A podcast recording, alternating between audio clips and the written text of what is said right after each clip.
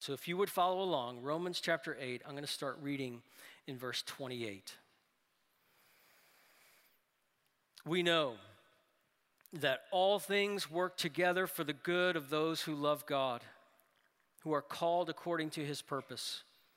For those he foreknew, he also predestined to be conformed to the image of his Son, so that he would be the firstborn among many brothers and sisters. And those he predestined, he also called. And those he called, he also justified. And those he justified, he also glorified. What then are we to say about these things? If God is for us, who is against us? He did not even spare his own son, but gave him up for us all. How will he not also with him grant us everything? Who can bring an accusation against God's elect? God is the one who justifies. Who is the one who condemns? Christ Jesus is the one who died, but even more has been raised. He also is at the right hand of God and intercedes for us. Who can separate us from the love of Christ? Can affliction or distress or persecution or famine or nakedness or danger or sword? As it is written, because of you we are being put to death all day long. We are counted as sheep to be slaughtered. No. In all these things, we are more than conquerors through him who loved us. For I am persuaded that neither death nor life, nor angels, nor rulers, nor things present, nor things to come, nor powers, nor height, nor depth, nor any other created thing will be able to separate us from the love of God that is in Christ Jesus our Lord. What magisterial words these are for believers. What security these words bring into the lives of Christian believers. It was Charles Spurgeon many years ago, the Prince of Preachers, and he was preaching in October of 1876. And he felt inadequate to preach the text that was before him. I think in that particular case, it was Luke, Luke 23, I believe. And and at the end of this sermon, where he did his best to do justice uh, to that text. Here's what he said his closing words of the sermon Alas, I have but stuttered and stammered compared with the manner in which I hoped to have spoken. I may have failed in expressing myself, but God can bless the word nonetheless. The subject is worthy of an angel's tongue. It needs Christ Himself completely to expound it. And if he felt that in Luke 23, I most certainly feel that in Romans chapter 8. I think it was John Piper who said years ago, made an argument that the greatest book in all of the Bible is Romans, and the greatest chapter in the greatest book of the Bible is Romans chapter 8. So here we are on holy ground. These are amazingly comforting, assuring words. And, and friends, if we examine this text and don't come away exalting in the God it reveals, we've missed the point of Romans 8. This passage is not here for us to scientifically uh, dissect it, to, to explore it in a detached way. This passage wants to reach up out of God's word, grab you, and pull you into joy in Christ and pull you into security in Christ. It wants to change our lives. In this sense, you know, Romans 8, we looked at this last week, how the Christian is thought of in this text, particularly as a child of God. And the same is true all the way through Romans 8, to the very end of Romans 8. And in one sense, it's as though God is saying to us as children, all of us are children before God if we've trusted in Jesus Christ. And God is saying, open up your hands. And He's saying, I want to give you two truths and I want to close your fists over those truths. And if you hold on to those truths, you will persevere to the end. These truths will hold on to you as you hold on to them. And the first truth that God tucks into the hand of the believer and closes his fist is this one we belong to God. We belong to God. So, what is the believer in Romans 8, verse 28 through 39? The believer is a child. We are heirs with Christ. He is our older brother in verse 29. The believer is chosen in verse 33. The believer is justified in verse 33. The believer is loved in verse 37. And the believer is safe in verse 39. Look, this is just all over the life of the believer, all over the assurance theme of Scripture that we belong to God. We are immovable in His grace. We stand in His grace. Now, we need to notice where he begins in verse 28 because verse 28 is claimed by everybody but doesn't belong to everybody. Look at verse 28. It says, All things work together for the good of those who love God. It's not promising all things work together for the good of everybody on planet Earth. It's promising all things work together for the good of those who fit this description, who love God. So the question then becomes for us just to think about is do you love the Lord? It begs the question do you love the Lord? And if you do, if you genuinely love the Lord, this passage says, then everything is working together for your good. God is pressing the entire universe into the service of your final salvation everything is working together for your good. There's no way around it, meaning your spiritual good, not your circumstantial good necessarily. This, this passage is not promising an easy ride through life, right? How do you know? Because everybody's being slaughtered in verse 36. This isn't your best life now. Everybody's dying. He's talking about famine and nakedness and distress and peril and danger and sword. That is not a fun life, right? But he's saying, in the midst of even that, the believer's feet are held firm in the storms of trial. And it says, if you love the Lord, everything in God's sovereign grace is pressed into the service of your final salvation. How do you know you love the Lord, right? So that, that's, that becomes the next question. How do you know you love the Lord? Let's just start here. You love the Lord when you strive to be like Him. That is an overflow. It's not a chore, it's an overflow of those who love God, right? Do you remember the age you were when you wanted to be like your parents? Right, I, I remember even as a kid, I've, I've got pictures in front of our house on Elmwood Parkway on Easter Sunday morning. And you saw not one, not two, but three Mason boys in three piece suits. There was dad in his three piece suit. There's my brother, he's nine. There's me, I'm seven, and I've got the vest on, button, whole thing, right? It was like, what's dad wearing? And we all put it on. Nobody forced us to. It's like we wanted to do that. I remember uh, driving around town one day with, with my dad when I was a kid, and, uh, and we're probably rocking to Brooklyn Tabernacle Choir or Sandi Patty or something, one of the great options in the 80s. And we're listening to this music, and dad's hand, the window's down, dad's hand is out, and he's just opening and closing his hand. I remember getting home and asking my mom, What is dad doing? What, what's the hand thing that dad is doing? And she said, Your dad loves to worship while he's listening to the music, he's worshiping. Now, look, if at my age now, I'd be like, Mom, he's feeling the wind. Like that's we all do it. You don't have to be like super spiritual about it. Maybe he was, maybe was. Anyway, I, we don't have to solve that today. Whatever he was actually doing, here's what happened. The next time we were on the road with the windows down, there was a hand protruding from the left side of the green station wagon, and there was a smaller hand protruding from the right hand side of the green station wagon, and both were doing this simultaneously. Right? right? You remember how old you were when you wanted to be like your parents, right? Ephesians chapter 5 says that's the beauty of innocence as children of God. It says, Ephesians 5 1, as dearly loved children, be imitators of God. It's the impulse of those who have been loved by God the Father. The New Testament is entirely unembarrassed about children of God striving to be like Him. Be holy as your Father in heaven is holy. And, and the promise here is all things work together for the good of those who love God, for all of His children. So, so we can know that. Here's something else that we can know. If you love the Lord, He loved you first.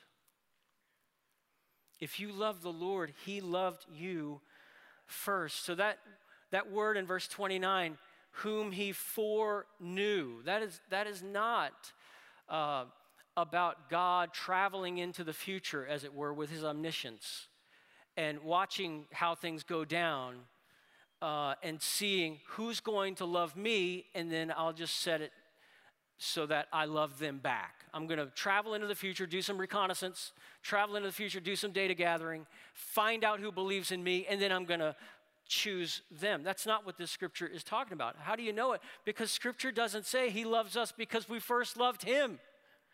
Scripture says what? We love him because he first loved us. He started it.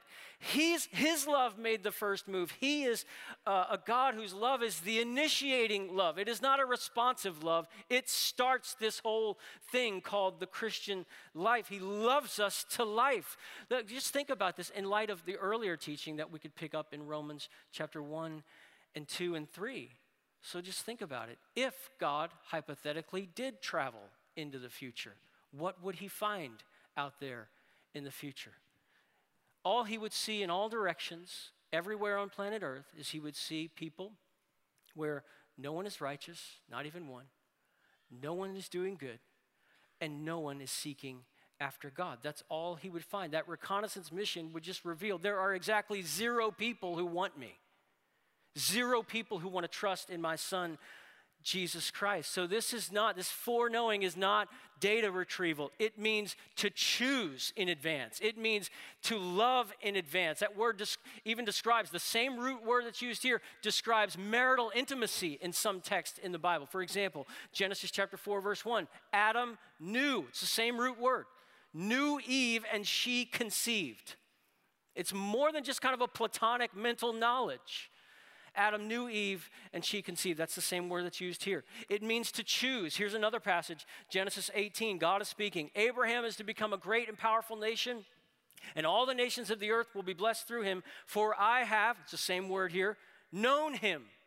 Or it's translated, chosen him, so that he will command his children and his house after him to keep the way of the Lord. This word knowing is sometimes used in Scripture of the love of God that is so powerful that it engenders the response that it seeks. It secures a response in those who experience it. Here's a classic text where Jesus is speaking in John chapter 10, verse 27. My sheep hear my voice, and I, same word, know them, and they follow me.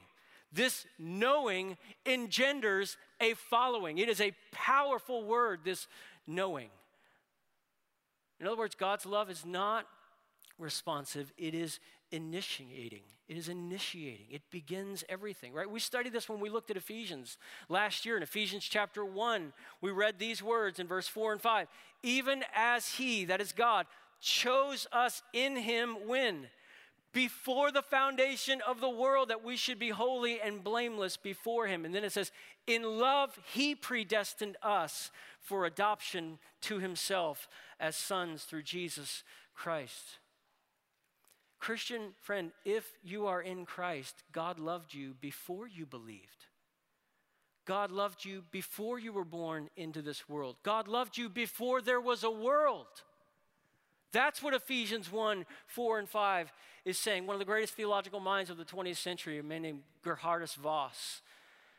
And he, he was talking about Jeremiah 31, where it says, where God says, I have loved you with an everlasting love. And here was Vos's comment. He said, The best proof that God will never cease to love us lies in that he never began. Look, that'll make your head explode if you think about it too long, right? Only God can pull that off. That's why he's worthy of worship. We don't have, we're not going to stand in heaven and have ourselves to thank. We will stand in glory and we will have Christ alone to thank, grace alone to thank for our salvation because he loved us first. And his love beget, led to our love. The next point is this the chain of our redemption is strong the chain of our redemption is strong. So you think about how genuine believers in Christ are referred to in this passage. They are described as foreknown, they are described as predestined and called and justified and glorified. And the reason that theologians for the last few centuries have referred to verse 30 as the golden chain of salvation is because every link in the chain, none of them fail. They are equally strong as you move along from foreknown to heaven. No chain link breaks. There is no weakest link. They are all mighty, right? Those, just look at the text. Those he foreknew, he also predestined. In verse 30, those he predestined, he also called. None of the links of the chain have broken. Those he called, he also justified. And those he justified, he also glorified. How many Christians fell out when we moved from foreknowledge to heaven? Zero. All those whom he foreknew, he predestined. All those he predestined, he called. All those he called, he justified. All those he justified, he glorified. And by the way, glorification, that word, is future for believers. And yet it's used as a past tense verb to say it's as if it's already happened. That's how solid and secure your salvation is if you're in Christ. It's as if you're already glorified, already in heaven.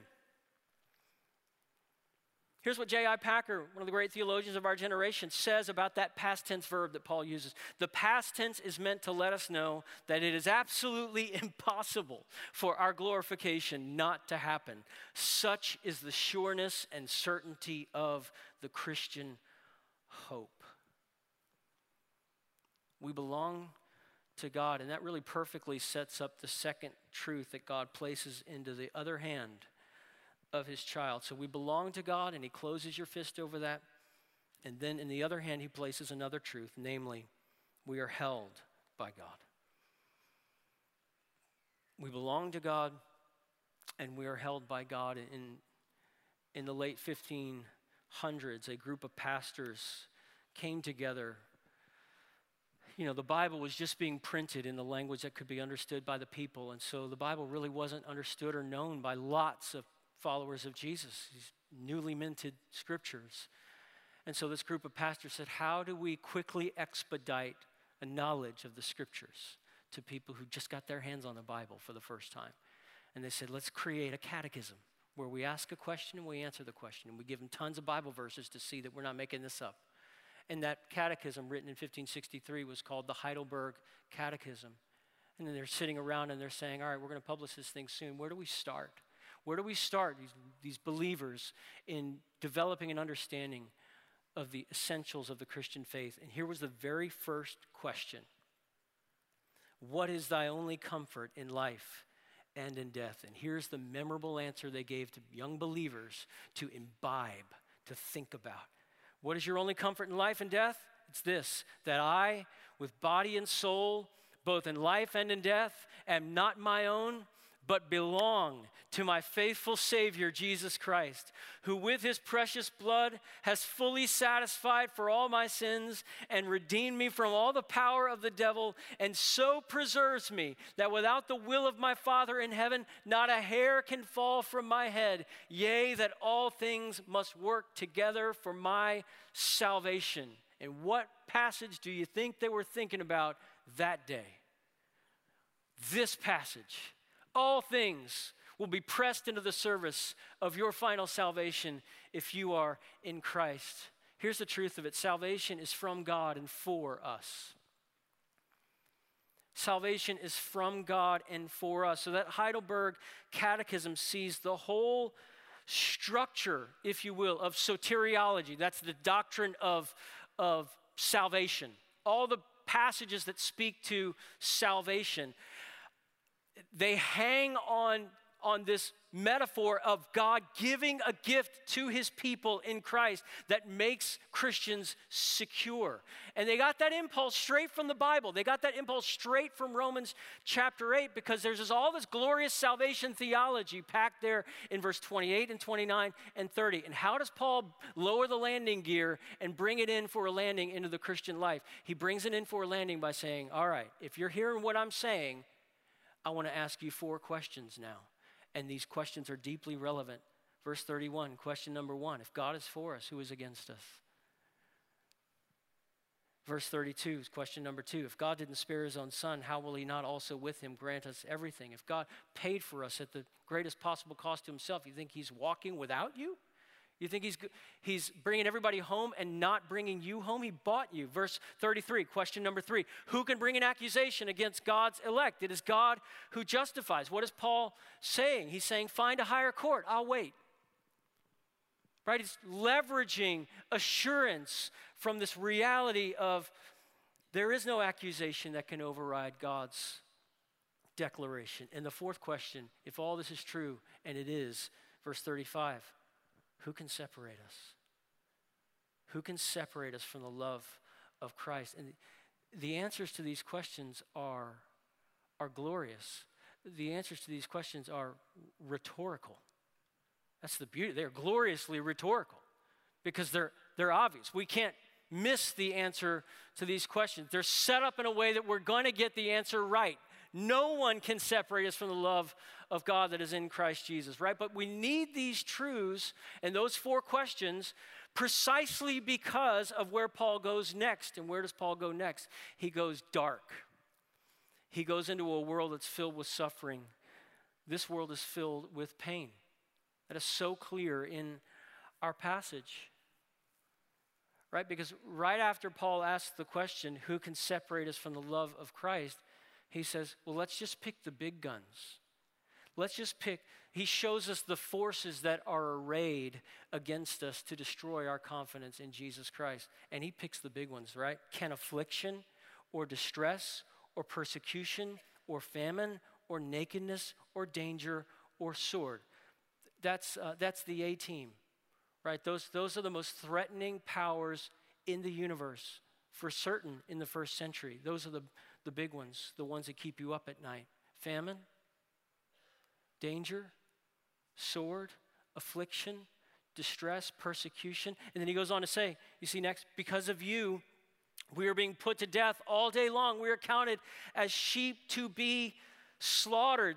These promises in Romans 8 are coming home to believers' hearts in the midst of great peril. I'm reading a book by a Christian author uh, named Zach Eswine. He, he wrote uh, some, a number of books, but the one I'm reading now is called Sensing Jesus, and the subtitle is Life and Ministry as a Human Being. And it's a beautiful book, and he talks in the book about what, something he calls the inconsolables. And the inconsolable things are, are the sins and miseries that will not be eradicated until we're in heaven. And here's what he says the presence of inconsolable things reminds us that healing is not the same as heaven. Miracles are real and powerful, but they do not remove the inconsolable things. A soldier survives combat only to die in a car accident on the way home or 40 years later of cancer. Miracles never remove our need for Jesus. Look, life has a way of saying you can't make this place feel like heaven because it's just not going to be. There are hardships we're going to experience in this world that, that can be fixed by money. And then there are hardships in this world that no amount of money you have, no riches, no wealth, no power people you have access to can fix because they're the inconsolables and they're not going away they're here and they're here to stay as long as this world isn't heaven. Romans 8 is deeply realistic. Matter, matter of fact, the metaphor that the Apostle Paul uses in Romans 8 to describe the world is the world is a slaughterhouse. He says, We're, we're being killed all day out here. We're, we're like sheep marching toward the slaughter. That's how the world feels for us as Christians, right? Un- until until we find ourselves upside down in this world, out of our depth in this world, experiencing suffering that we can't, we can't account for, we can't make it right, until that happens, Romans 8 is just going to feel like syrup. It's just going to feel like sentimentality. It's not going to register hope in the lives of believers. I read, um, I read an account of an abuse survivor this week, and she wrote these words. She said, Yes, I have a hard time with the biblical teaching concerning forgiveness in light of what was done to me. But then she said this My greatest struggle, however, is trusting the character of God. And my second greatest struggle is feeling worthless. The inconsolables, right? And, and you know what's helping her right now when she shares in that article? Romans 8. Romans 8 is coming to her rescue. Romans 8 is saying, I know it's hard to believe, but God is good and God is for you. And His grace is going to press even this into the service of your final salvation. He loves you. Nothing can separate you from His love. Like, what chapter in the whole Bible sings and convinces us of the goodness and love of God toward us better than Romans chapter 8? It, it's bookended because we haven't read the entire chapter in one, in one moment. We miss this, but it is bookended by the greatest problems in all the world.